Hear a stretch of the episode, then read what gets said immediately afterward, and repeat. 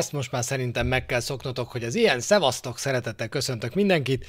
Itt a legújabb fal köztől egy pici késéssel, de nagyon köszi mindenkinek a megértést, meg nagyon köszi mindenkinek a jó kívánságokat, meg volt a születésnapi ünneplés tegnap, úgyhogy most már semmi nem akadályozza meg azt, hogy meglegyen a 83. falka ösztön, aminek az elején egy icipicit muszáj beszélni a Napoliról, mert figyeljetek, engem őszintén, őszintén megdöbbentett az, amit az elmúlt két órában láttam. Tehát, hogy, hogy Frankfurtban nem néznek szériát, hogy Gláznernél, és nem akarok tiszteletlen lenni senkivel, meg nyilván értsétek ezt ilyen rohadt nagy az egész szobát betöltő zárójelek között, de hogyha ti megnézitek ezt a három percet arról, amiről a Napolival kapcsolatban beszélek, akkor akkor többet foglalkoztok a Napolival, mint amit a Frankfurt edzői stábja, vagy amit elképzeltek, az, azt, én, azt én nem tudom, hogy hogy gondolták. Tehát, hogy hogy lehet a Napoli ellen, amelynek Európa egyik leggyorsabb három játékosa a három csatára, Lozano, Kvaratskhelia és Osimen, és félreértés ne egy másodpercig nem mondom, hogy a, a legjobb, mert miért mondanám, mert ez egy hülyeség lenne, de hogy a leggyorsabb támadó hármasok között van a Lozano, Osimen, Kvaratskhelia hármas, ez szerintem 2023. február 21-én Európában mindenki tudja. Na most, ha ez ellen te felállsz úgy, mint Glázner, hogy fogod magad, és három védővel felállsz úgy, hogy a szárnyvédőidet feltolod, ezt ki a franc találta ki, és mennyire volt berugva? Ez a két kérdésem van. És amikor 20 perc elteltével látod, hogy ez nem működik, amikor 20 perc elteltével látod, hogy szétfutnak, hát szétszaladnak, hát nem tudod őket megállítani, hát nem tudsz velük mit kezdeni, akkor, akkor, akkor miért nem döntesz úgy, hogy jó, oké, lehet, hogy ez a hazai mérkőzésünk, de hát hogyha itt kikapunk 2-0-ra, akkor sanszunk nem lesz a visszavágón. Hogy ezek után miért nem döntenek úgy, hogy jó, egy kicsit, akkor ezt elmértük ezt a stratégiát, akkor vegyünk egy kicsit vissza, ezt én egyszerűen nem értem. A, Hát most két mondást fogok mixelni azért, mert csak az egyiket mondhatnám itt el, szóval ez a nyitott szájjal szaladtak bele a késbe. Ha két, ha két mondást így most össze lehet mixelni, értitek, hogy értem? Én nem tudom, hogy a Frankfurtnak, amelyik azért találkozott olyan csapatokkal az elmúlt időszakban, az előző Európa Liga szezonban, amelyek hasonló játékerőt képviseltek, kellett annyira változatos taktikával játszaniuk, és voltak is ezzel eredményesek, hogy, hogy tudják pontosan, hogy mi az, amit megtehetnek ezzel a Napoli ellen, és mi az, amit nem tehetnek meg, hogy ezt kitalálta ott ki, arról nekem fogalmam nincs, de ahogy írod Balázs, 6 másodperc alatt végigmegy ez a Napoli 70 méteren, és amikor José Mourinho azt mondja, hogy ezzel ellen a Napoli ellen kinyílni, nem lehet. Meg lehet próbálni bátrabban felhozni a labdát, de kinyílni, hátul üres területeket hagyni, hát ilyet nem csinálsz. Ehhez képest mi történt? A Napoli játékosai véges végig egy az egyben voltak a védőkkel, ki is csinálták a Frankfurtot az első mérkőzésen, és aztán lehet, hogy valaki másképp gondolja, mert nálam véresebb szájú Róma szurkoló, tudjátok, hogy én olasz csapatoknak Európában passzus beleértve egyébként a Juventus-t is. Szurkolok, szóval én a Juvénak is szurkolok, hogy a Nant ellen tovább jussanak, mert én a Róma után külföldön természetesen az olasz focinak szurkolok a legjobban, úgyhogy nemzetközi kupában szurkolok ezeknek a csapatoknak, minusz Láció, de egyébként tehát, tehát tényleg, tehát az, amit most a Frankfurt csinált, amennyire megkönnyítették Spalletti dolgát, azt, azt én hitetlenkedve néztem. Tehát azért a bajnokok ligája 8 döntőjében ekkora baklövéseket nem szoktál látni, ez egy, ez egy komplett ö, beborult stratégia volt, úgy, hogy most aztán mehetsz el Nápolyba, és hátrányból már kénytelen leszel kinyílni. Tehát szerintem a Napoli ellen pontosan az kell, hogy legyen a hazai meccseleden is a stratégia, hogy nem nyílsz ki, hogy beállsz, hogy meg se próbálod, meg se próbálsz nekik menni, jöjjön inkább a visszavágó, jöjjenek ők. Hát, ha mögöttük nyílik terület, a Napoli ellen elindulni, az egészen öngyilkos taktika. Na de már így is többet beszéltem a Napoliról, mint szerettem volna, csak ez egy kikívánkozott.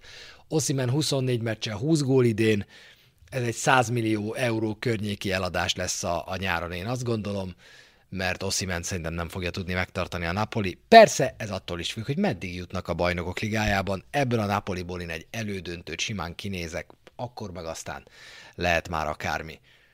Szerintem ez a párharc is eldőlt, a másik párharc is eldőlt, de hát nyilván, mint mindenki, én is természetesen a, a mai Bajnokok Ligája 8 döntőkből a, a Frankfurt Napolit néztem végig, úgyhogy láttam, hogy a másik párharc is gyakorlatilag eldőlt, úgyhogy ez sokkal simább nap lett, mint amire szerintem bárki számított, bár én 2-0-ás Napoli győzelmet tippeltem, amikor véres szájú Napoli drukkerünk megkérdezte, hogy, hogy, hogy mit tippelek a mai mérkőzésre.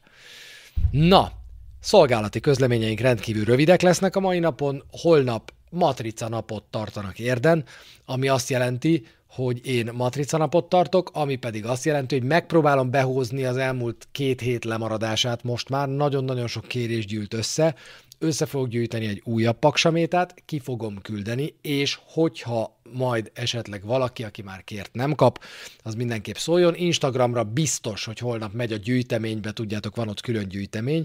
A falka ösztönös matricáknak biztos megy egy újabb, elképesztő híreim vannak, autón ott vagyunk, motoron ott vagyunk, az ország szerintem minden vármegyében ott vagyunk most már lassan, és a Stádio Olimpikóban is ott vagyunk, a sok-sok matrica között, úgyhogy mindenkinek óriási pacsi, aki valahova kiragasztotta a Falka ösztön matricát, és ez büszkén viseli, köszi szépen mindenkinek, aki pedig még nem kért, az meg kérjen, mert mondom, holnap matrica nap lesz majd.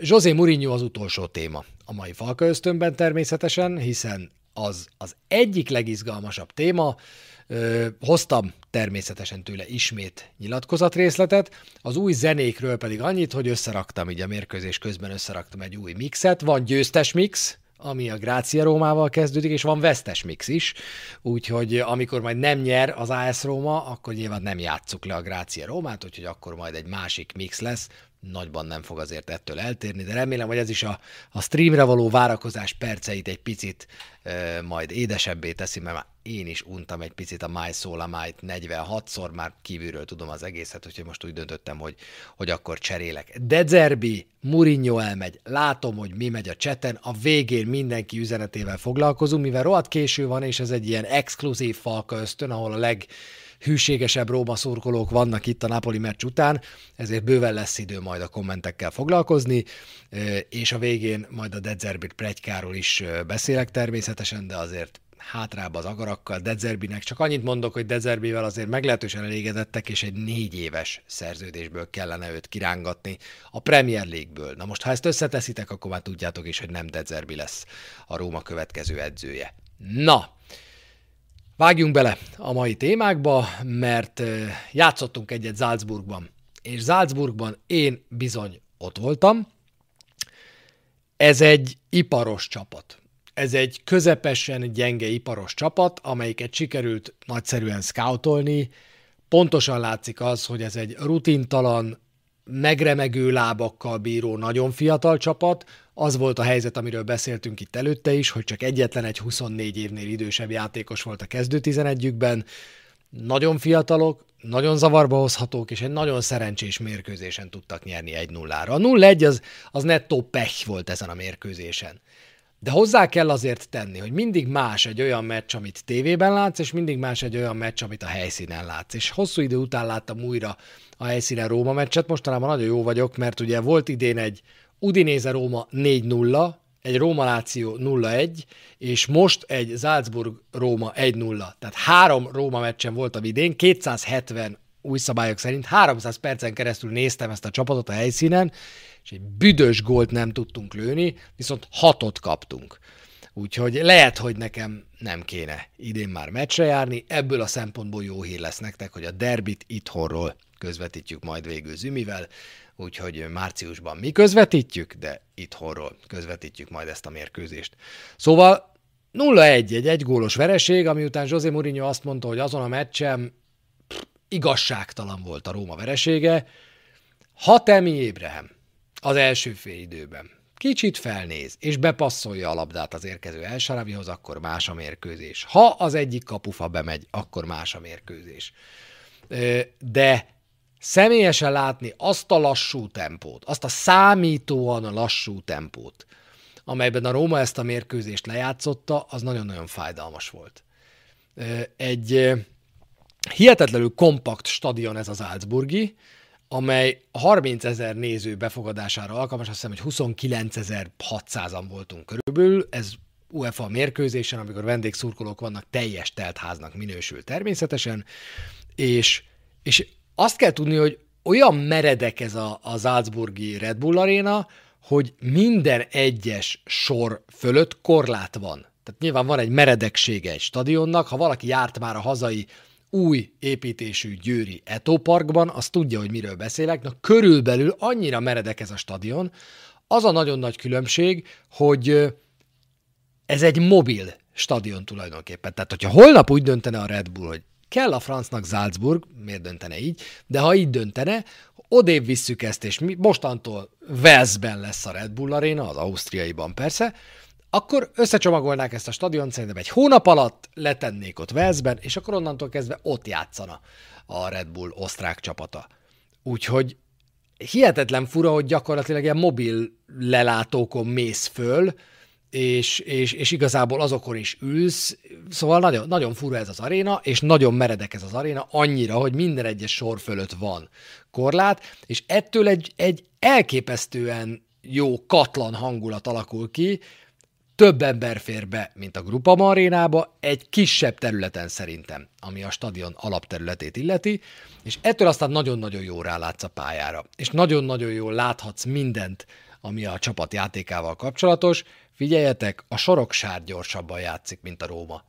Tehát tényleg az, ahogy az a tempó, amiben az egyik oldalról a másikra átkerül a labda, azt egy öreg fiúk csapat le tudja követni. És ezen a mérkőzésen ez egy számítóan lassú tempó volt. Szerintem biztos, hogy José Mourinho azt mondta, hogy nyugi gyerekek, itt most egy lépés lassabban, nem akarom, hogy bárki a seggén vegye a levegőt, mindenki nyugodjon le, ezzel a csapattal így is lehet minimum egy döntetlent játszani, aztán majd Rómában eldöntjük. És ez a terv egyébként működött, mert zicserek voltak, helyzetek voltak, de sajnos a helyzetek kimaradtak.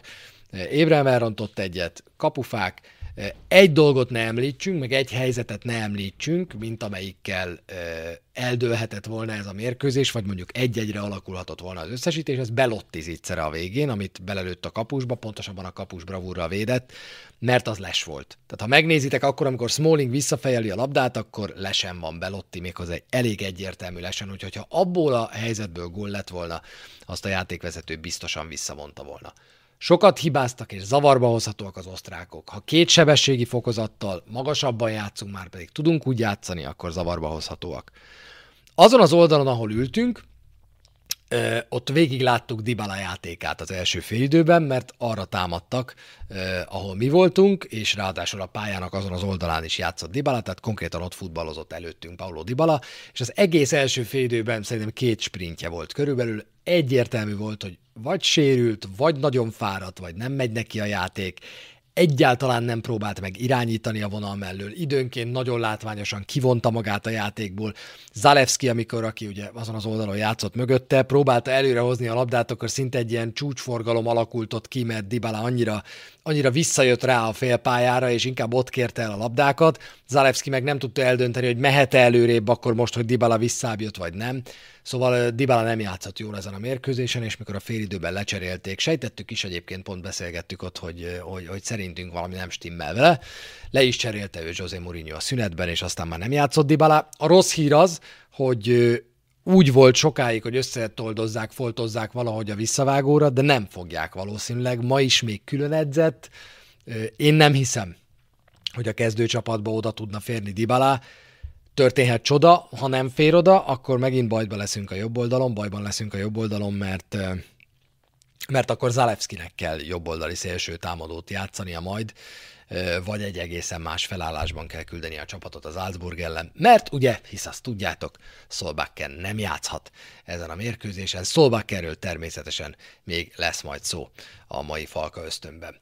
14 lövésük volt az osztrákoknak, 10 ebből a 16-oson kívülről érkezett. Nem csoda, hogy összesen kétszer találtak kaput, a Róma 9-ből háromszor, nagyobb XG-je, több helyzete volt a Rómának, de hozzáteszem, hogy így, hogy nem fújták le Belotti helyzetét, az bekerült egy 83 os helyzetként a Róma neve mellé, de az les volt, tehát azt igazából nem kellene ide beírni, miután azonban a játékvezető nem fújta le, a játék ment tovább, e, így aztán az bekerült a helyzetek közé. Még egy eset, amikor az XG mutató bizony vastagon és erősen csalni tud. Ha mentek Salzburgba bármikor, akkor még egy jó tanácsom van, akkor úgy menjetek, hogy ott alszotok. Mi nem aludtunk ott, 550 km oda az út, tehát 1100 kilométert mentünk, jöttünk, éjszaka értünk haza, nagyjából ilyen fél három körül, úgyhogy egészen hamar el tudtunk szabadulni a meccs után, és hát a józanság egy ilyen Salzburg elleni 0-1 után szintén nem javallott, így pedig kénytelenek voltunk józanak maradni, úgyhogy ha mentek Salzburgba meccsre valamikor, akkor, akkor mindenképpen maradjatok ott. Akiről még szeretnék két szót beszélni, az mindenképp El Sharawi, mert El Sharawi folyamatosan játsza a mérkőzéseket, egymás után 80-90 perceket játszik, hogy azt Mourinho is kiemelte a Verona elleni mérkőzés után, és az egyik legjobbunk szerintem az elmúlt időszakban. Folyamatosan játszik a bal oldalon. És 24 meccsnél tart, elérte már az 1000 játékpercet ebben a szezonban, nagyon kevésre van attól az összjátékperctől, amennyit tavaly kapott El Sharawi az AS Rómában, amennyit az előző szezonban kapott az AS Rómában. Ingyen jött, magas fizetésért, de a hírek szerint nyitott arra, hogy alacsonyabb fizetésért aláírjon még egy évre a Rómával. Ez valószínűleg szerintem meg is fog történni a következő egy-két hónapban. Ez az Salzburg, ez egy masszívan verhető csapat. Nem akarom ezt a párharcot a Bodöglimt elleni tavalyi egyenes kieséses párharchoz hasonlítani, ahol ugye kettő egyes vereséget szenvedett a Róma, és aztán hazai pályán simán ment tovább, de, de valahogy úgy érzem, hogy azért ez az Salzburg, ez, ez simán verhető. Más kérdés, hogy a Róma nem szokta magából hányni a, a két gólos győzelmeket. Remélem, hogy meg lesz csütörtökön, 9 órakor játszuk majd az Salzburg elleni visszavágót, és ugye a Juventus a Nanta játszik, egy-egyes hazai mérkőzés után akár, akár ki is eshet a Juventus abban a párharcban, de azért az első az első ö, mérkőzésen az egy-egyes eredmény ellenére a Juventus azért meglehetősen nagy ö, fölényben játszott, úgyhogy, úgyhogy hát, ha meg lesz. Úgy készültünk a Verona elleni mérkőzésre, hogy itt nem lesz senki. Tehát, hogy nincsenek meg a, a támadó játékosaink. Pellegrini megsérült, Dybala megsérült, Temi Ébrahim meg beteg lett az utolsó pillanatokban, és így azt vártuk a, a Verona elleni mérkőzés előtt, hogy na most akkor, akkor itt mi lesz. Képzeljétek el, hogy hétvégén, és ez itt nem a reklám helye, ne fogadjatok, hogyha fogadtok, akkor pedig csak és kizárólag, hogy mondják azt a fogadj, hogy fogadjál? Mértéktartással, vagy nem tudom, tehát, hogy okosan csináljátok, hogyha bármikor sportfogadásra adjátok a fejeteket, és észszel a pénzzel. Felmentem a hétvégén az egyik sportfogadó oldalra, és azt láttam, hogy a múltkor néha így hobbiból befizetek 5000 forintot, és a 8100 forint van a számlámon, mert valamilyen múltkori tippem az bejött. Hú, mondom, ez nagyon jó. Ez nálam, nálam általában úgy működik, hogy két évente rám jön, feltöltök 5000 forintot, fölmegyek 10-re, elbukom az egészet, és akkor két év múlva újra jelentkezem. 8100 forint volt a számlán, na mondom, akkor most ezt megforgatjuk, megpörgetjük, és fogtam magam, és egy valami hármas kötésben választottam ö, meccseket, a második kettőre már nem emlékszem, mert az első az Atalanta lecse volt hétvégére, úgyhogy hamar eldőlt, hogy ebből győzelem nem lesz, de hát tudja Csabi, hogy mi fán terem a hedging, úgyhogy fogtam magam, és bár a kifejezés egyébként nem ezt jelenti, de hogyha elmenne az ezresem, amit egyébként erre a három kötésre feltettem, na mondom, akkor egy tutit teszek a Rómára is valami kettes szorzó körül, azzal majd visszajön. Aha, két választási lehetőségem volt, az egyik, hogy az 1-0-ra fogadok, a másik arra, hogy nem lesz gól a szünetig. Na, én erre fogadtam. Természetesen, hogy 0-0 lesz, sokat gondolkoztam, melyik legyen, és bár ennek volt alacsonyabb a szorzója, arra fogadtam, hogy időben nem lesz gól. Nem láttam a Verona elleni mérkőzés első idejének javarészét, hogy körül a 15. percig láttam a mérkőzést, és aztán meg volt egy Eliup, és aztán, hogy körülbelül a 60. perctől a végéig láttam a meccset, szóval a lényeget, a gólt magát nem láttam élőben, viszont a, A meccset magát azért igen, és az utolsó fél óra volt szerintem ebben a mérkőzésben nagyon érdekes. Mert a Róma aratott már egy nullás győzelmeket, nem is egyet, nem is kettőt ebben a szezonban, de az, hogy ennyire zéró támadó egységgel, papíron zéró támadó egységgel, főleg, hogyha hozzávesszük Mourinho korábbi nyilatkozatait, mi szerint ennek a csapatnak csak kezdő 11 van, és aztán utána mindenki szarszemét.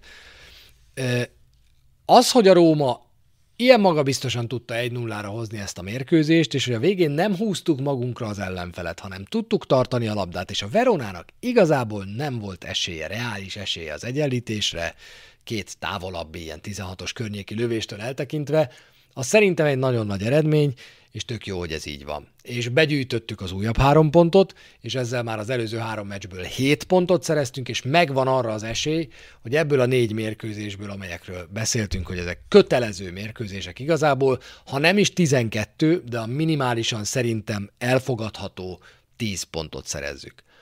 A gól pedig, amit szereztünk, az, az, az egy csodálatos gól volt szerintem. Egy csodálatos gól volt, Emellé még oda veszem azt egyébként gyorsan, miatt a gólról beszélnék részletesen, mert az több szempontból érdekes, hogy a Verona egyébként egy nagyon jó csapat. Tehát megint egy csapat, amelyik eh, mostanában jó, amelyikkel most nem jó találkozni. Ugye a Lecce megmutatta az Atalanta elleni mérkőzésen, hogy most ők elég jó formában vannak. A Verona az előző hat mérkőzéséből mindössze egyetlen egyet veszített el. Eh, és ők is sorolni tudják azokat a nagy csapatokat, amelyektől elvettek pontot az elmúlt időszakban. Úgyhogy én nagyon örültem ennek az 1-0-nak, és végtelenül örültem annak, hogy egy szép akciógólból szereztük meg ezt a győztes gólt. Hogy Rui Patriciónak ez volt a 33. meccs ebből a 11. ebben a szezonban, amelyben nem, amelyen nem kapott gólt, és Solbakken gólja meg élmény számba ment. Azon gondolkoztam, hogy egyrészt milyen új dimenziókat nyit a Róma játékában, nyitna a Róma játékában, hogy a Spinazzola, ugyanúgy kezdene játszani, ahogy játszott az Európa-bajnokság előtt. Mert most először történt meg velem az, hogy Spinazzola játékát látva az jutott eszembe, hogy na végre, megint vannak 10-15 másodpercek, amikor egyszerűen nem lehet elvenni tőle a labdát, megjött az önbizalma, a gólpassza, ahogy azt adta, az egy fantasztikus mozdulat volt szerintem, amiről nem beszélünk eleget, mert Szolbákkerről beszélünk, de így gólpaszt adni egy ilyen passzal, egy ilyen hátmögötti sarkas passzal, az nem egyszerű. Az volt abban az esetben a jó meglátás, és ez csak egy friss és éles játékosnak jut eszébe. Úgyhogy ezen a mérkőzésen Spinazzola szerintem először a visszatérése óta hozzá tudott tenni a csapat játékához, és ezt egy gólpasszal mutatta meg. Mostanában ilyet nem nagyon láttunk tőle. Solbakken pedig, ahogy rágyorsított erre a labdára, és hogy ballal elrakta, lehet, hogy a szériá mezőnye még nincs azzal tisztában, hogy Szolbakken mennyire ballábas. Magunknak megsukhatjuk, mert megnéztem a Transfermarkton, ugye van olyan összesítés, hogy egy játékos összes gólját leírják felnőtt pályafutása során, és ott van, hogy az ballal, jobban szerezte, fejelte, vagy 11-esből rúgta. Egyetlen egy olyan gólt találtam Szolbakkennél, körülbelül 20-25 felnőtt gólból, amit jobb lábbal szerzett volna. A többit mind vagy fejjel, keveset egyébként, hiszen csak 186 centi magas, hiába játszik nagyon magasan, és látszott ezen a meccsen is, hogy pokoli jó súlypont emelkedése van, de fejjel azért ő kapura kevésbé veszélyes, viszont, viszont ahogy ezt eltette ballal, az, az egy gyönyörű mozdulat volt, és azon gondolkoztam, hogy hány játékos van jelenleg a Róma keretében, aki így el tudja rakni ezt a labdát bal, aki így rárobban egy ilyen labdára és el tudja tenni, ballal szerintem körülbelül senki, mert Dybala nem tud így rárobbanni a labdára, más meg nem tudja eltenni ballal, jobbal meg jobb napjain Temi Ébrahim az, aki ilyen helyzetekből gólt tud szerezni, és, és, és, és, és ez nagyon jó. És látszott az még, és ez nagyon fontos, hogy Solbakken jó helyre mozog. Tehát amiről beszélt José Mourinho, hogy meg kell értenie, meg kell tanulnia a játékunkat, hogy eddig 4-3-3-ban játszott, most meg kell tanulnia, hogy itt egészen más a helyzet.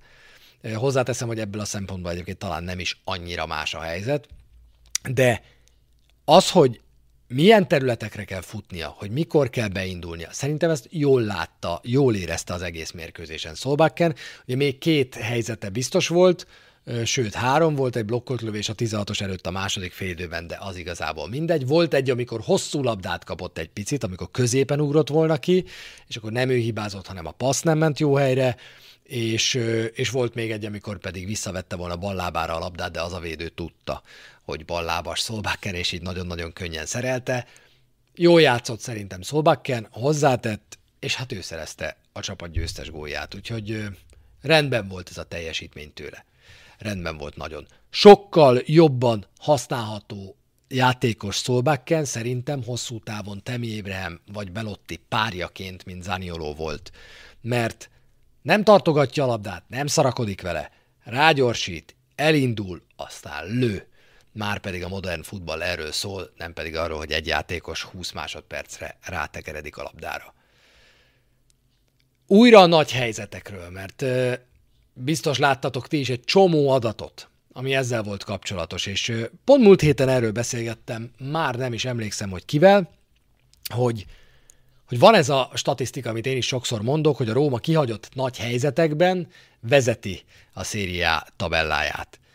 És ezen én már rengeteget gondolkoztam, hogy ez miért van így, és hogy ennek a mélyére kellene ásni, de hát igazából erre nekem zéró időm van, mert egyéni saját statisztikákat kéne gyártani, úgyhogy nem tudtam a mélyére ásni, de tudjátok, hogy mi volt az a gondolat, ami beette magát az én kis agyamba? Az, hogy azért van nekünk több kihagyott helyzetünk, mint más csapatnak, több kihagyott nagy helyzetünk, mint más csapatnak, mert más csapatoknál a csatárok gyakrabban kerülnek helyzetbe. Tehát több olyan játékos is van szerintem, akik jól befejező játékosok. Nálunk ugye tulajdonképpen egy ilyen van, Temi Ébrem, akinek ez lenne a feladata, de átlag alatt rúgja a helyzeteket, és és gyakran kerülnek oda nagy helyzetben nálunk. Középpályások gyakran kerülnek nagy helyzetben nálunk, akár védők is, egy-egy szöglet szabadrugás után lecsorgó labdából, az pedig azt jelenti, hogy olyan játékosok kerülnek oda a kapu elé nagy helyzetben, akiknek nem feltétlenül ez a fő profiuk, tehát kisebb százalékban fogják belőni,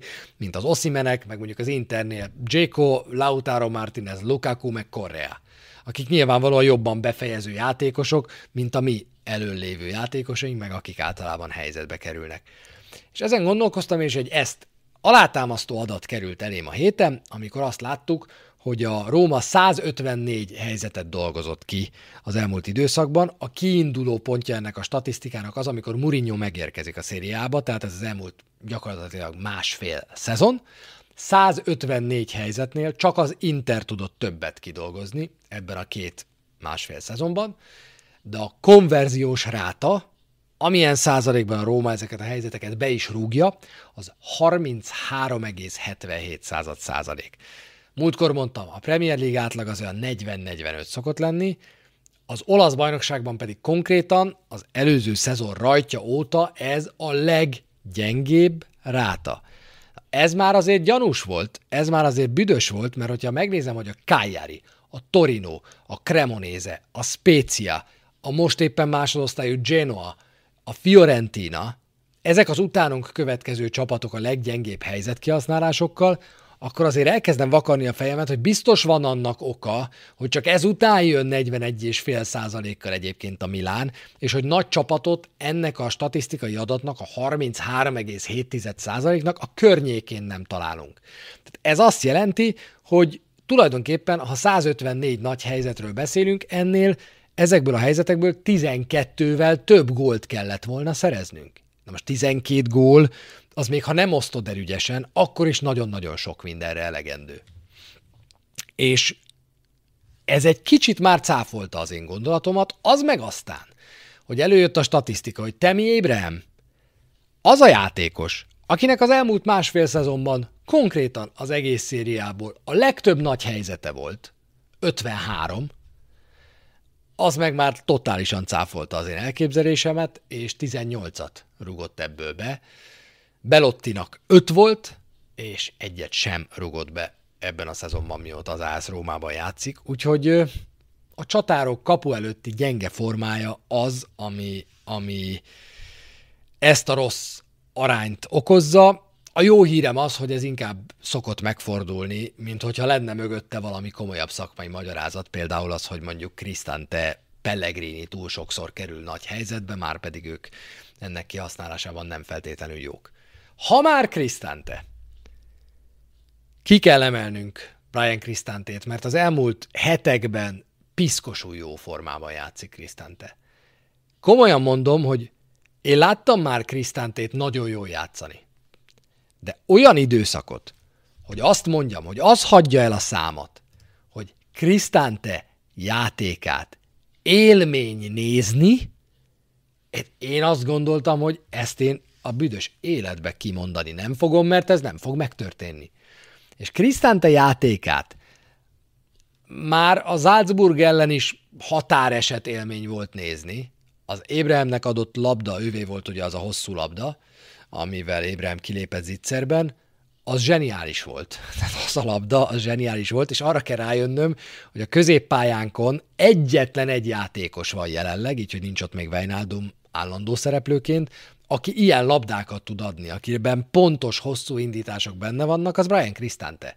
Sem Pellegrini, sem a fiatalok, sem Matic, nincs benne a játékokban egy hosszú, 30-40 méteres, egyből vagy kapásból adott indítás.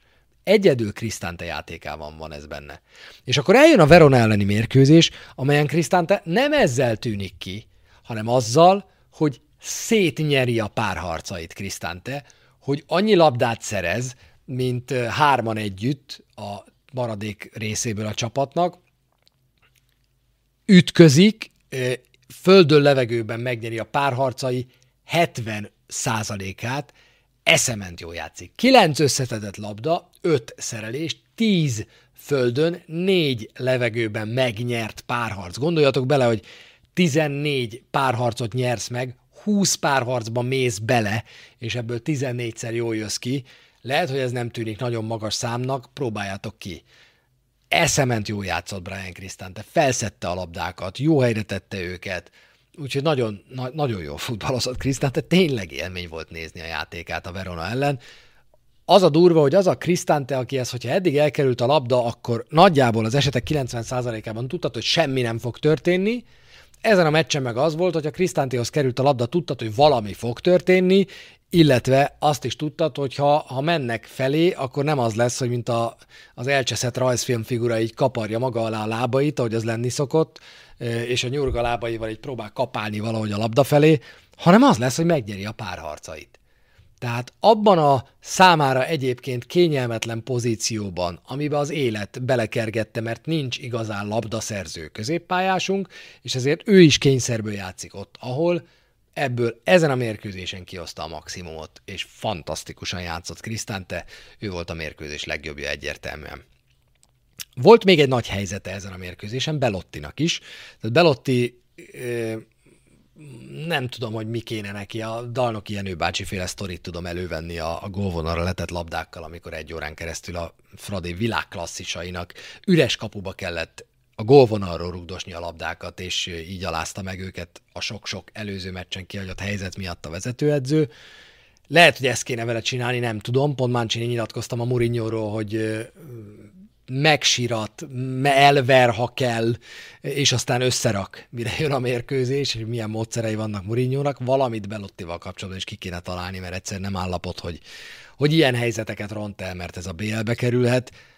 Nekem veszőparipám, hogy a visszafejelt labdákat, amiket ilyen jól fejelnek vissza, mint ezelőtt a helyzet előtt, ezt vissza kell fejelni a hosszúba.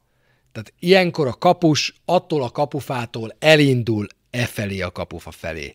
Ha e felé a kapufa felé próbálod megfejelni, akkor odaérhet, mert lendületben van, erre felé tart. Ha ezt okosan visszafejeled oda, ahonnan neked is jött a labda, a kapus mozgásával ellentétesen szerintem nincs az a kapus, aki ezt megfogja, akkor sem, hogyha ha nem annyira pontos az a fejes. Ez a fejes egyébként még csak pontos se volt, és hát a rövidre akarta Chris, Belotti, nem jött össze neki. Rövid krónika még a mérkőzés, hogy Karsdorp visszatért, hogy Chris Smalling megkapta az ötödik sárgalapját, és így aztán nem játszhat majd, hála Istennek, a Cremonéze elleni mérkőzésen, és játszhat majd a Juventus elleni mérkőzésen. És hogy, ami szintén fontos lehet, nem játszott. Pellegrini nem játszott. Matic nem játszott. Dybala, és 15 perc után Temi Ébrahimhez ugye le kellett cserélni egy szemhéj felszakadás miatt, pár öltéssel ezt összevarták, és ha nagyon kell, akkor az Salzburg ellen már egy ilyen Ossimenéhez hasonlító fej arcvédővel játszani fog majd Temi Ébrahim. Úgyhogy nem állunk jól, ami a csapatot illeti a csütörtöki mérkőzés előtt, hiszen Dybala még mindig külön edz, Ébrahim meg próbál ebből a fejsérülésből visszajönni, Pellegrinivel nem tudom, hogy mi van, de, de valahogy tovább kell jutni, mert ez a Salzburg, ez egy közepesnél gyengébb iparos csapat, amelyik egyébként tavaly is úgy esett ki a Bayern München ellen, idén meg úgy játszott a Milán ellen a csoportkörben, hogy hazai pályán kőkemény ellenfélnek bizonyult, idegenben összeomlott. Kaptak egy négyest Milánóban. Nem kell négyest rúgni, de egy magabiztos két három gólos győzelemnek ebben benne kellene lenni az alapján, a játék alapján, amit én kint láttam, különösen amiatt, hogy a Róma tényleg végtelenül visszafogott volt. De visszaugorva a bajnokságra, megvan tehát a győzelem, és így öt ponttal vagyunk továbbra is a tavalyi teljesítményünk előtt. Minden rózsaszín. Figyeljetek, minden rózsaszín. Van 44 pontunk. Tudjátok, mennyivel zártuk tavaly a bajnokságot? 63-mal. Ez azt jelenteni, hogy a hátralévő 15 fordulóból szereznénk 19 pontot, alig egyes átlagnál többet. Azt meg tudjuk, hogy a BL biztonságot körülbelül a 70 pont szokta jelenteni, annál azért egy picivel lehet, hogy többre lesz szükség majd ebben a szezonban, mert nagyon-nagyon szoros a mezőny, de elvileg minden oké. Okay. Tehát a csapat úton van afelé a teljesítmény, és afelé az eredmény elé, felé, amire számítottunk. Arra gondoltunk, hogy ennek a Rómának a végsőkig versenyben kell lenni a top négyért. A Róma ott van a tobogón, ha Juventustól nem, vo- nem vonták volna le a 15 pontot, akkor is ott lennénk holt versenyben a negyedik helyen. Ennél többet ettől a csapattól várni szerintem nem lehetett eleve, nem, nem beszélve arról, hogy Vejnádom kidől egy fél szezonra, hogy Dybala kidől másfél hónapra. Voltak itt olyan előre nem kalkulált sérülések, amik nyilván rossz irányba befolyásolták a csapat tervezhetőségét, teljesítményét és eredményeit. Tehát lehetne minden jó. Lehetne minden szép. Lehetne azt mondani, hogy nagyon felszívjuk magunkat, és úgy megyünk neki a következő nem sokára előttünk álló rangadóknak, de erről szó sincs. Mert akkor jön ami Zsozénk, és a mérkőzés után ad egy meglehetősen érdekes nyilatkozatot. Már az is furcsa volt, hogy a meccs után közvetlenül odahívta magához a játékosait, és a, nem a kezdőkörben, de a kispattól nem messze, a gyepen összeölelkeztek, és volt egy nagy Mourinho beszéd. Megkérdezték José mourinho a mérkőzés után, hogy mit mondott a csapatnak, és azt mondta, hogy amit egyébként szerintem joggal mondott, hogy na, ez volt az. Ez volt az, gyerekek, amit én várok. Mindenki küzdött. Mindenki harcolt. Csúsztunk, másztunk. Bevetődtünk. Blokkoltunk. Nem volt elveszett labda. Na, ezt szeretném látni minden egyes alkalommal. Tehát én azt hiszem, hogy hiába csak egy Verona, és hogy most betévet ide egy Napoli szurkoló, akkor szakad a röhögést, és a hasát fogja, miután éppen a BL 8 döntőben nyertek idegenben a Frankfurt ellen 2-0-ra, én meg egy Verona elleni 1-0 után mondom, hogy fú, de rohadt jó. De hozzáállás tekintetében ez a meccs volt az, amelyik egy José mourinho meccs volt. Ezt várja a szakvezetés, ahogy szokták mondani. Ezért hívta össze José Mourinho ezt a csapatot. Aztán elment és nyilatkozott a Róma Channelnek, elment és nyilatkozott a Dazonnak, és mondott még érdekes dolgokat. Az egyik, amit mondott, az az, hogy, hogy most még ő nem beszél, nagyon sok mindent lenyel szezon közben, de a szezon végén majd nagyon sok mondani valóm lesz, mondta José Mourinho. Miről lesz nagyon sok mondani valója? Az elmúlt hetekben már folyamatosan mondta, hogy a vezetőségnek vele beszélgetnie kellene, hogy ő nem biztos benne, hogy nem lesz késő, hogyha júniusban beszélgettek vele, tudjátok, erről mindig szoktam itt beszélni. Na most valaki, egy olasz újságíró tegye már meg, akár a nevemben, hogy megkérdezi José mourinho hogy mi a francról beszél ilyenkor. Mondom ezt úgy, hogy én aztán abszolút team José vagyok, hiszen ezt tudjátok. De nekem három kérdésem van a portugálhoz. Egy, miért nem kopogtad be a tulajdonoshoz, ha valamit akar, mert valamelyik biztos, hogy ott van Trigóriában. Kettő, miért beszél úgy folyamatosan, mintha télen távozhatott volna, meg nyáron távozhatna, amikor az én legjobb tudomásom szerint 2024 júniusáig érvényes szerződést köti az AS Rómához. És három, hogyha oda menne hozzá most a Róma tulajdonosa, akkor mit mondana neki? Ezt a három kérdést valaki tegye már föl neki, mert nekem a maradék hajam kihullik attól, hogy nincsen egy olasz újságíró, aki megmarkolná a golyóit, és ennyit kérdez. Nem kell az első kettő. Kérdezze meg az utolsót. Drága Zsozé, ha most megcsörgetne téged Danny vagy Ryan, hogy mondja Zsozé, láttam a Dazonon, hogy beszélni akarsz velem. Mondjad, mit szeretnél. Akkor mit mondana neki? Annyira kíváncsi lennék erre, ha valaki ezt a kérdést feltenné, én borzasztóan boldog lennék, csak hát nem, nem, nem, nem merik, vagy nem akarják, vagy nem tudom, nem teszik fel ezt a kérdést. Hogy miről akar beszélni José Mourinho, azt nem tudom, a plegykák vele kapcsolatban folyamatosan terjednek, hogy nyáron ő lehet, hogy elhagyja a klubot, Chelsea, Paris Saint-Germain, és a többi, és a többi.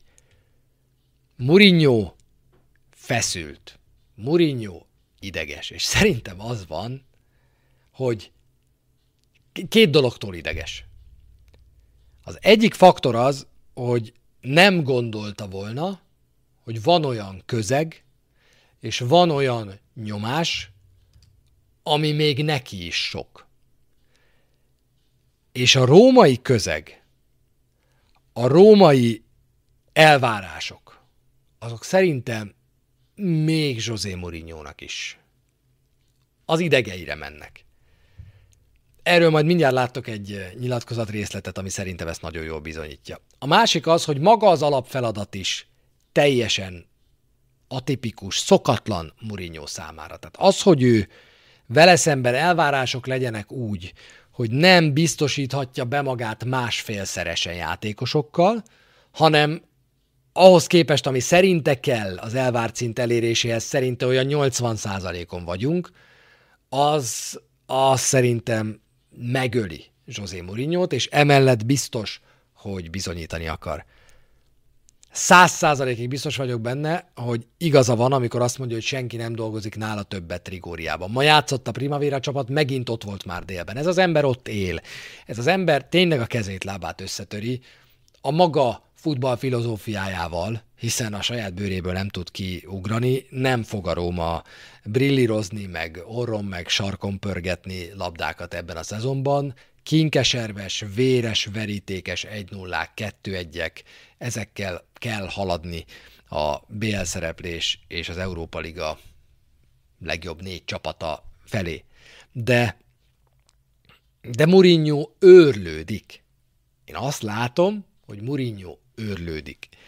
És nem tudom, hogy egyetértetek, vagy nem, de aki nem ért egyet, az, az nézze meg azt a nyilatkozatot, ami, ami most következik. Un soldato come il Bodo, lo stadio vince da solo.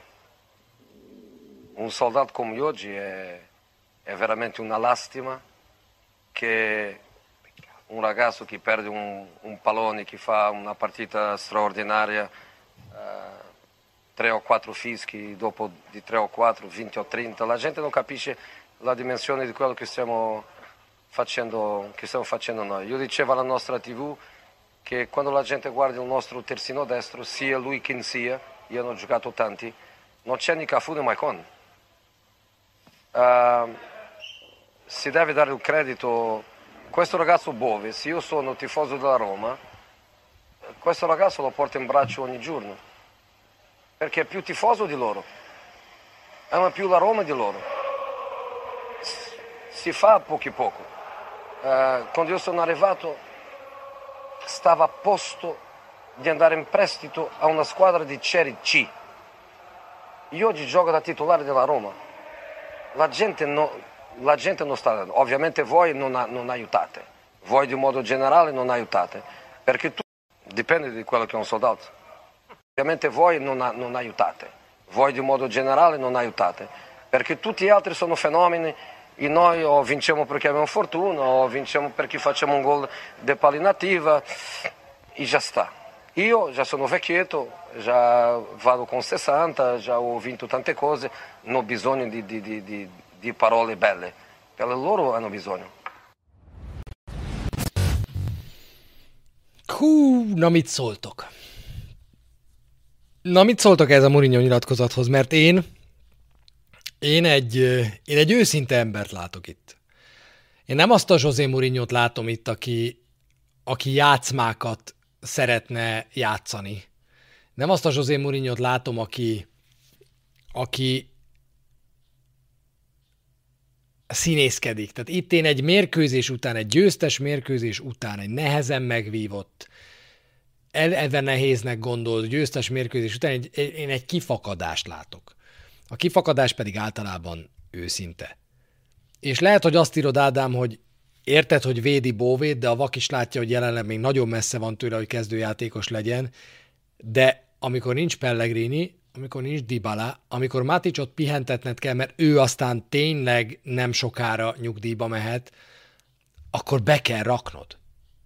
Tehát akkor be kell raknod Bóvét. És az utolsó dolog, amit 60 ezer embertől, akik a te szurkolóid vársz, az az, hogy megnehezítsék a dolgodat akkor, amikor egy 20 éves gyereket beraktál a csapatba.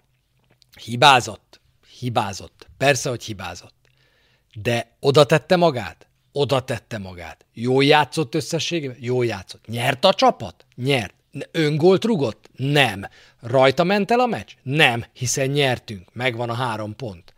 Ha ez valóban igaz, hogy 30, 40, 50, 100 ember a 60 ezerből, de lehet, hogy több is, fújolni kezdte akár Bóvét, akár, akár más játékosokat, amikor, amikor hibáztak, hát ezt nem értem. Tehát kicsit tényleg ezen szoktak röhögni mások, hogy ti Róma szurkolók, ti hihetetlenek vagytok. Tehát ha ha van egy, becsúszik egy X, akkor ti már eltemetitek a csapatot, hogyha nyertek kettőt, akkor meg Scudettót ide.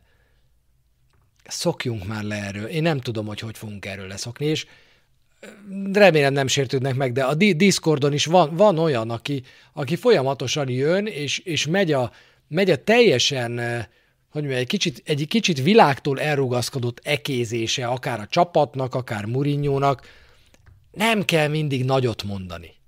Nem kell mindig rohadt nagyot mondani. Tehát amiért fikázzuk a mainstream médiát, a mainstream sajtót, hogy mindent felnagyítanak, hogy mindenből olyan cikket faragnak, meg olyan címet faragnak, hogy te aztán arra rákattintsál. Mindent rohadtul fel kell nagyítani. Nem kell mindent felnagyítani. És nem kell egy 20 éves rácot kifütyülni, mert ebben viszont elképesztően igaza van Murinyónak, hogy abban a részében is, hogy, hogy a Róma nyer, akkor bal, persze befejeltek egy szögletet, baszki, hát pöf, hogy hát, csak más se tudnak, más se tudnak, mint szögletből gólt fejelni. Amikor meg egy ilyen akció után, mint most rúgunk egy gólt, akkor mindenki mennyi lett a meccs a Róma? Ó, 1-0, ha persze, hogy 1-0, hát ezek csak 1-0-ra tudnak nyerni. Szóval ez a hozzáállás a Rómával kapcsolatban. Ez a mainstream hozzáállás a Rómával kapcsolatban. Ne hülyeskedjünk már, tehát legalább, legalább saját magunkat, saját magunkat ne csapjuk be, ez egy csapat, amelyiknek a legjobb négyért kell küzdenie, és amelyik nem mondom, hogy túl teljesített azzal, hogy az elmúlt három meccsen szerzett 7 pontot, de a realitást hozta, és ott van a tabella harmadik helyén, és innen kell, innen kell tovább menni. Haj, fel tudott idegesíteni engem ez a Mourinho nyilatkozat, mert tényleg őszintének éreztem. Na, ha más nem, ez a nyilatkozat szerintem megmutatja, hogy Mourinho egyébként elkötelezett a Róma mellett. Mondom azt, hogy ma is kiment délben a Primavera csapat ö, meccsére, edzésére, már nem is tudom. Ez is mutatja, ez az ember a fizetése felét talán nem, de a negyedét feláldozna azért, hogy a Rómával odaérjen a bajnokok ligája helyekre. És higgyétek el, ha odaérünk a bajnokok ligája helyekre, akkor se lesz könnyű őt megtartani, mert mert felőrli őt ez a feladat. Nézzétek meg a táskákat a szeme alatt. Nézzétek meg, hogy hogyan nézett ki José Mourinho, amikor megérkezett Rómába tavaly nyáron, és hogy néz ki most. Hasonlítsátok össze. Hát nem táska, gurulós bőrön van a csávó szeme alatt. Nem alszik. Felőrli. Iszonyúan nehéz számára ez a feladat. Portó óta nem volt olyan, hogy felül kelljen teljesítenie egy gyengébb csapattal. Most pedig ez a feladat Rómában felül kell teljesíteni, oda kell érni az első négybe. Akkor is, hogyha a Napoli ezerszer jobb annál, mint az bárki gondolta, hogyha ott van mögöttük a Milán, ott van mögöttük az Inter, és akkor ott van még a Juventus, zárójelben mondom, nem tudjuk még mindig, hogy ez a 15 pontos levonás érvényben marad-e. Tehát még mindig azt a tabellát nézzétek, amelyiken a Juventusnak mindegyik pontja megvan, ha nem akarjátok inni a nyarat, majd azért, mert a végén valahogy visszakapják. És mi meg lemaradunk a BR-ről. De most, ebben a pillanatban még ott vagyunk. 5 ponttal a tavalyi előtt, 44-39, és két pokoli nehéz blokk vár majd ránk még a bajnokságból. Az egyik az nem sokára jön. Most befejezzük ezt a könnyű időszakot a sereghajtó Cremonéze elleni mérkőzéssel. Nagyon bízom benne, meg tudjuk nyerni ezt a meccset. Ha valamikor a visszájára tudjuk fordítani a kupa kiesést, az szerintem most van. És hogyha ez sikerül, akkor utána jön az első kemény sorozat, mert a válogatott szünetig, ami ugye március végén van, amikor a magyar válogatott is játszik egy felkészülési meg egy tétmeccset, van még egy Juventus hazai pályán, egy Sassuolo idegenben, trükkös, nem, Sassuolo hazai pályán, trükkös, és még egy Láció. Tehát három meccs az olimpikóban, de mind a három baromi trükkös. Kettő ebből egyértelmű rangadó. És ha ezt letudtuk, és még mindig ott vagyunk, ehhez kellene a Cremonéz ellen győzelem, hogy legyen három-négy pont előnyünk az ötödikhez képest. És ha még mindig ott vagyunk a rangadók után, és úgy megyünk el a válogatott szünetre, hogy ott vagyunk a top négyben, akkor április 23-án fogjuk magunkat mindannyian, és akkor kötjük fel úgy a gatyát, hogy le ne tudjon esni három héten keresztül, mert elmegyünk Bergámóba, jön a Milán, hétközi fordulóban elmegyünk a Monzához, és befejezzük az Inter ellen. Négy forduló alatt ezek a mérkőzések várnak ránk.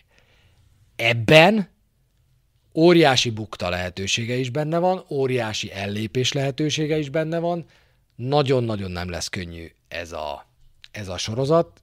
Lehet, hogy ekkor dől el a Róma szezonja, ekkor el tud dőlni a Róma szezonja, akkor is, ha sokat nyer, ezekből meg akkor is, hogyha sokat veszít. Plegykák azok vannak Mourinho távozásáról, szerintem ezekről most tök fölösleges beszélni, mert még nagyon messze vagyunk tőle, február vége van. Plegykák vannak arról is, hogy mi lett volna, ha Zanioló elfogadja a Bornusz ajánlatát, hogy mégiscsak Zies jött volna még hozzá kölcsönbe, arról nem szól a fáma, hogy opcióval vagy anélkül, de Zies jött volna, és Bóvét adtuk volna oda a Sassuolónak, és hoztuk volna el Frattézit, és mivel már ezek az üzletek tulajdonképpen a fiókban voltak, és a papírokat csak így elő kellett volna venni, és aláírni, aztán visszarakni a fiókba egy szkennelés, meg egy elküldés után, ezért volt iszonyú mérges Tiago Pinto és José Mourinho is. És ezen fog múlni szerintem Mourinho sorsa. Oké, okay, most betárasztunk szűk 20 pár millió eurót nyári erősítésekre, és biztos, hogy emellé még átalakítás lesz. Tehát el fogunk adni egy csomó játékost, és szerintem olyan 40-50 millió eurónk lesz vásárolni e, majd nyáron. De elég lesz ez Murinyónak? Elég lesz-e az, hogy rá fog menni Tiago Pinto a szabadon igazolható, elérhető játékosokra, a Zahákra, a Traorékra, az Auárokra, és megpróbálja őket elhozni Rómába emellé fog még igazolni egyet-kettőt, és ez elég lesz-e Murinyónak. Tehát a következő hónapok a hosszú távú építkezésben arról szólnak, hogy Tiago Pinto készíti elő, elébe kell menni a dolgoknak, nincs mese. Tehát már most ő a szabadon igazolható játékosokkal tárgyal, meg az ügynökeikkel, mert elébe kell mennie a sztorinak. Mourinho akkor fog maradni, hogyha azt a biztosítékot érzi, hogy jövőre már egy olyan csapatot kap, amelyik már masszívan rá tud menni a bajnokok ligájára. Ne felejtsük el, az eredeti terv, a három éves terv szerint a harmadik évben ez a csapat a Scudettoért harcol. És egy dologban lesz igaza José Mourinho-nak, hogyha erre való hivatkozással kéri a szerződése felbontását, hogy tényleg ezt ígérték neki. Hogy tényleg azt ígérték neki, hogy a harmadik szezonban a cél a bajnoki cím. És ahhoz egy megfelelő keretre is szükség van Olaszországban. Kiket fogunk eladni? Az egy nagyon jó kérdés, hogy kiket fogunk eladni. Két út van szerintem. Az egyik a piacképes játékosok. Tehát szerintem Ibányez nyáron 60-70 millió euróért el lehet adni. Ha Ibányezt eladott 60-70 millió euróért, akkor eladod a legjobb védődet, de igazolhatsz a helyére egy 20 milliós védőt, akiben hiszel. Nem menjünk messzire, ezt csinálta a Napoli. Fogta magát, és kimet kevesebb, mint 20 millióért igazolták le találsz magadnak egy ilyet, és aztán vagy bejön, vagy nem. Ez az egyik lehetőség. A másik pedig, amit mindenképpen meg kell húzni, az a most kölcsönben lévő játékosaitól való megszabadulás. Clivertet azt gondolom, hogy egy 10-12 millióért el lehet sózni, és van még egy csomó játékos, akik jelenleg kölcsönben szerepelnek máshol, Somorodov, stb., akiket 5-8-10, akárhány millió euróért, de el kell pucolni a csapatból. Ebből fog összejönni a most be gyűjtött, betárazott 20 millió euró, 25 millió euró mellé, szerintem egy 40-50 milliónyi euró, és akkor ebből tudsz gazdálkodni, ebből tudsz játékosokat igazolni. ezt eladni, persze, hogy butaság lenne, meg rosszul hangzik, de az az egyik út. Az az egyik út. Hogyha vagy annyira magabiztos, hogy találsz helyette egy kimet, akkor add el mert akkor 60 millióért eladsz, 20 millióért hozol egy másikat, marad még 40 millió. 40 millió euróból azért azt gondolom, hogy miután nem lesz sokkal jobb a gazdasági helyzet a következő hónapokban, elég jót lehet igazolni majd. Ne felejtsétek el, annyiból igazoltuk Temi Ébremet. Tehát simán lehet ennyi pénzből ö, igazolni. Jöhet-e Szalai Attila? Azt nem tudom. hogy ő volt Kimi ö, párja a védelemben. Meglátjuk. Borzasztó nehéz idők jönnek, de tök mindegy, mert jövő héten, kedden, 18 óra 30 perckor, mondom még egyszer, jövő héten, kedden, 18 óra 30 perckor játszok a következő bajnoki mérkőzésünket a Cremonéze ellen.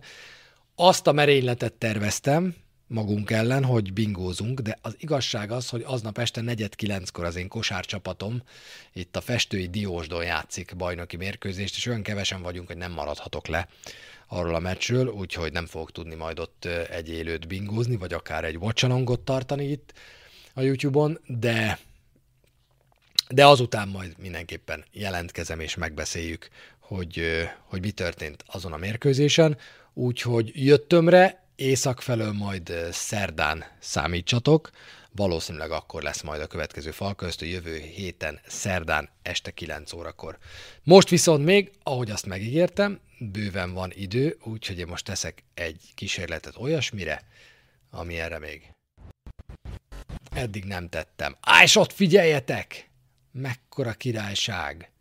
Mekkora királyság! Ott is van a csetablak. Úgyhogy jöhetnek az üzenetek, én nézem az üzeneteket, azokat a kérdéseket, amelyeket elsősorban nekem szántak, és akkor megbeszéljük őket. Most pörgetem egy picit vissza, hogy hát ha van olyan, amiről érdemes beszélni azt mondja, hogy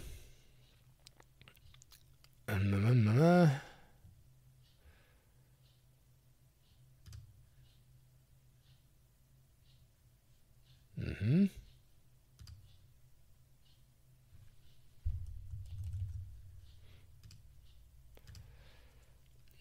Na. Én azt vettem észre, hogy a nagy többség eléggé a csapat és a projektünk mögött áll, mindig lesz pár hülye, aki hisztizik, ez van. Harmadik helyen vagyunk, nem egy acélos kerettel. Buga Visinek tökéletesen igaza van szerintem.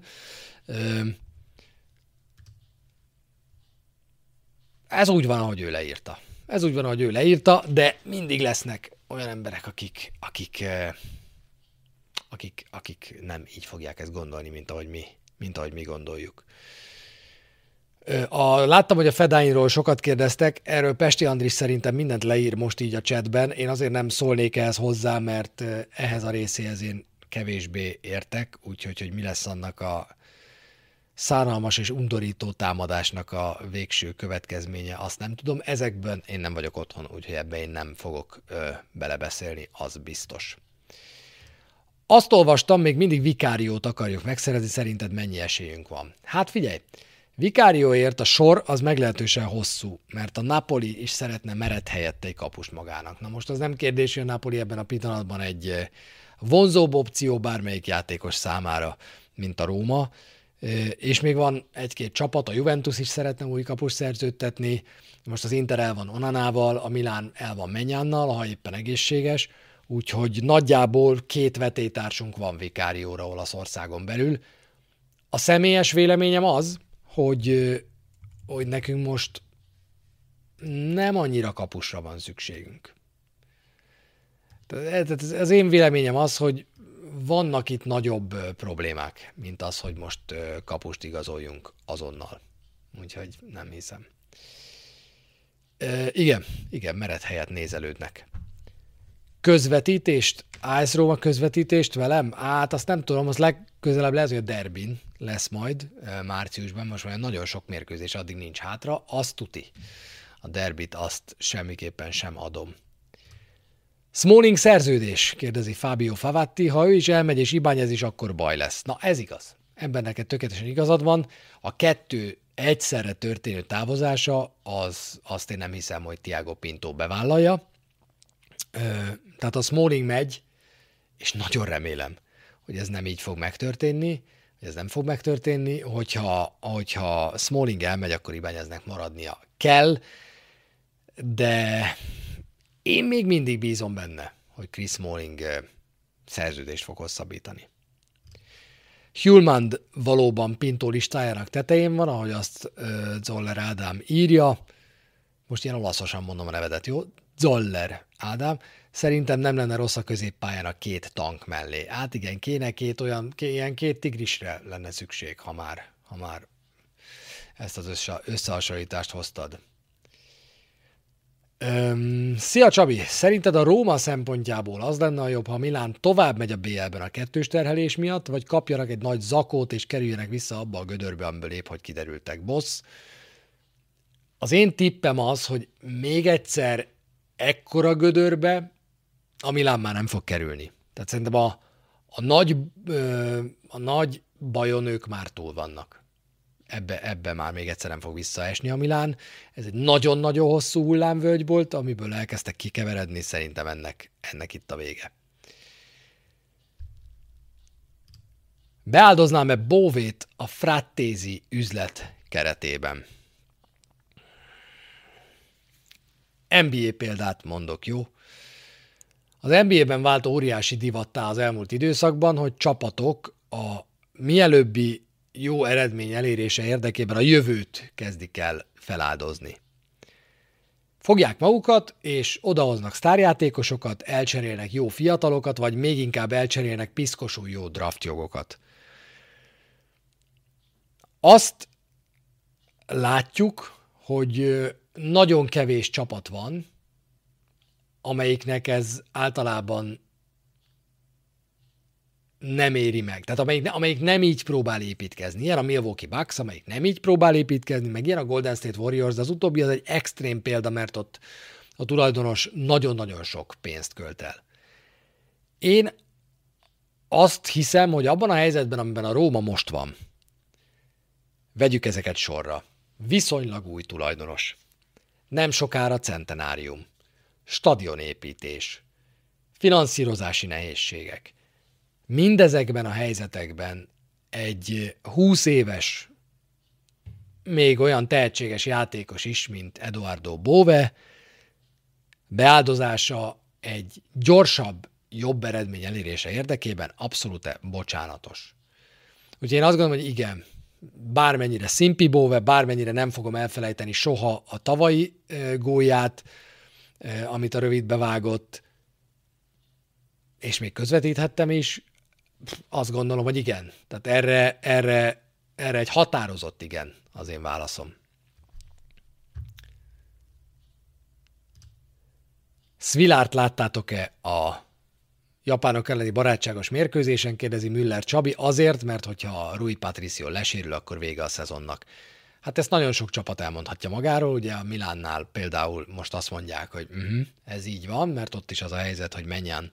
Amikor megsérült, akkor jött Tatarusánó, és eléggé a nyakába varták, részben jogosan, részben jogtalanul ezt a nagyon nagy hullámvölgyet. Svilár ö, nem túl magabiztos, nem túl jó, nem tudom, már Bor nagyon régóta ott van a harmadik számú kapusként, nyilván róla is tudnánk többet, hogyha sokkal nagyobb tehetség lenne, de én nem voltam soha híve annak, hogy két nagyjából egyforma képességű kapus legyen, és szerintem valamelyik előző epizódban én erről beszéltem, úgyhogy az első és második számú kapus felosztása az nagyon jó. Hát amikor Mirántét láttam hétvégén melegíteni, akkor, akkor nagyon elmosolyogtam magam, hogy pfú, te is meg vagy még, te is meg vagy még. Meg volt Mirante ott ül a Milán padján, harmadik számuként. Azt mondja, hogy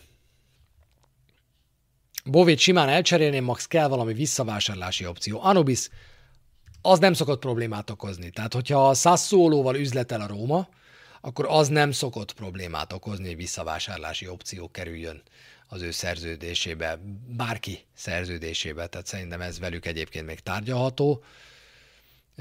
Ez van. Gáginyó, a kérdésedre nem tudok fejből válaszolni, de a következő alkalomra igyekszem megnézni neked, hogy a pénz... Mire gondolsz? Egyértelműsítsük a kérdést. Fizetésre gondolsz, fizetési tömegre gondolsz, begyűjtött pénzmennyiségre gondolsz, amennyit a szezon végén kapnak a csapatok, vagy mire gondolsz? A Róma jelenleg egyébként harmadik a szériá fizetési listáján, úgyhogy ebből a szempontból ott vagyunk a dobogón. Ebből a szempontból is, is ott vagyunk a dobogón. Úgyhogy igen, a, ami a bevételt illeti, szerintem számottevő különbség nincs a harmadik és a negyedik hely között. Ott a lényeg ugyanis az, hogy mind a kettő megy a BL-be. Jó, ennyi volt szerintem a fal köztön ma estére, ma éjszakára. Nagyon köszönöm, hogy ezen a késői éjszakán is itt voltatok. Gáginyó, abban nincs különbség, szerintem nagy különbség, amit a szezon végén kapnak. De mm, tehát csodálkoznék, hogyha ebben nagy különbség lenne.